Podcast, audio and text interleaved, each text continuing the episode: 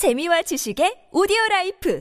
팟빵 안녕하세요. 군사돋보기입니다. 이제 더 이상 우크라이나 러시아 전쟁에서 러시아를 돕는 사실상 참전국인 이란과 이런 이란과 극심한 군사적 대립을 겪고 있는 이스라엘을 빼놓고 이야기할 수 없을 듯합니다. 이란이 러시아에게 다수의 샤이드 136 드론을 제공하고 러시아가 이 이란제 드론을 사용해 우크라이나를 공격해 대자 우크라이나 정부에서는 이스라엘에 이 이란제 드론에 관한 정보를 제공했고 이스라엘에서도 우크라이나를 지지하기 시작했는데요. 최근 군사 전문가들은 이스라엘이 이란을 압박하면 이란은 러시아를 지원하기 어려워지고 이로 인해 러시아가 우크라이나와의 대결전에서 승리하기 어렵게 만들 수 있다는 의견을 내고 있기도 한데요. 좋다고 보기는 어려웠던 이스라엘과 우크라이나의 관계가 이처럼 우크라이나 전쟁을 계기로 달라지고 있습니다. 지금까지는 이루어지지 않고 있지만 이스라엘이 우크라이나에 러시아군의 드론과 미사일 공격을 막을 수 있는 방공 무기를 지원하게 된다면 이스라엘과 우크라이나의 협력은 더욱 공고해질 수도 있을 듯한데요. 그런데 이런 상황에서 이란이 대놓고 이스라엘의 해군 전투함을 공격해 격침시키라는 듯한 움직임을 보이며 경고를 하고 있고 이에 대해 강경파 인사인 이스라엘의 네타냐후 총리가 어떤 반응을 내놓을 것인지에 대한 문제가 주목받고 받고 있는데요. 좀 더 자세하게 알아보겠습니다. 전문가는 아니지만 해당 분야의 정보를 조사 정리했습니다. 본의 아니게 틀린 부분이 있을 수 있다는 점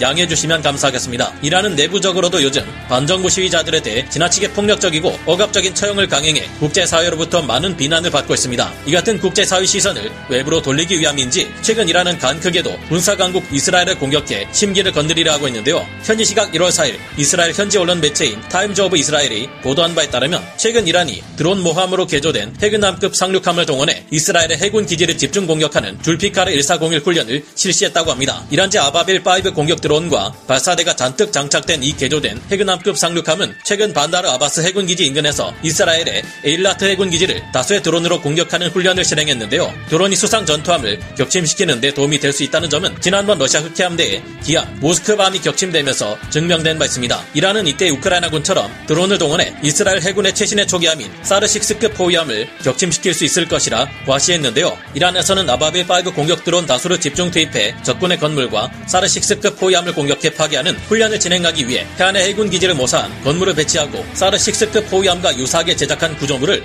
해상에 띄웠습니다. 이란은 이 구조물로부터 약 400km 떨어진 해안에서 아바빌 5 공격 드론을 발사했는데요. 발사된 아바빌 5 공격 드론은 다른 대함 미사일들처럼 해수면에 바짝 붙어 sea skimming 비행 형태로 날아갔고 이 드론들은 해당 목표물들을 파괴하는데 성공했다고 합니다. 지난번에도 이란은 미국의 항공모함을 모사한 대형 목조 선박을 오만만 해상에 띄워 이를 대함 탄도 미사일과 지대함 미사일들로 공격하는 훈련을 진행했고 이번을 계기로 이란의 공격 드론들이 이스라엘 본토와 해군 전투함을 공격할 수 있다는 것 또한 과시했는데요. 현지 시각으로 지난 2022년 12월 24일 이란의 IRGC 항공우주군은 에마드, 가드르, 세질, 젤잘, 졸파가르 등 중장거리 탄도미사일 16발을 동시에 발사하는 훈련을 진행하기도 했습니다. 이 탄도미사일들의 사거리는 350km에서 2000km에 달하는 것들이었으며 후세인 바게리 이란군 참모총장은 국영 방송을 통해 이 같은 훈련이 이스라엘의 위협에 대응하기 위한 것이었다고 밝혔는데요. 그러나 이런 정도로 러시아의 군함이라면 몰라도 이스라엘의 사르식스급 호위함을 격침시키는 것은 어렵지 않을까 조심스레 생각해 봅니다. 이스라엘의 사르식스급 호위함은 만재 배수량이 2,000톤 정도밖에 되지 않는 작은 호위함이지만 매우 뛰어난 탐지 장비와 강력한 전투 체계를 갖추고 있습니다. 이 호위함에는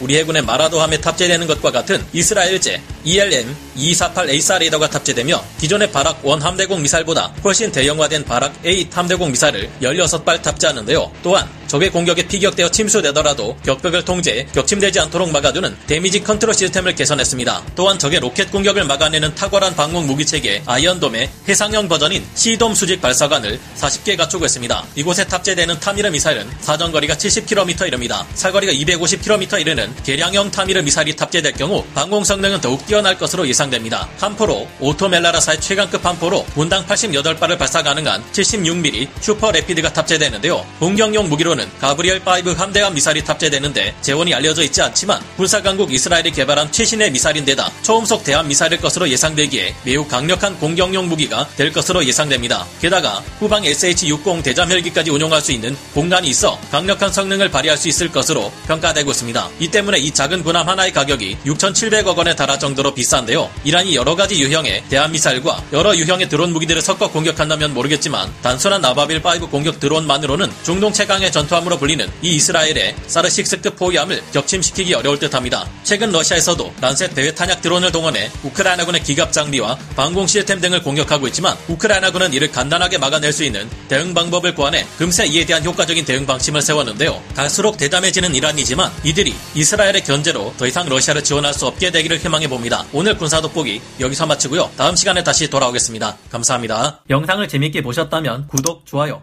알림 설정 부탁드리겠습니다.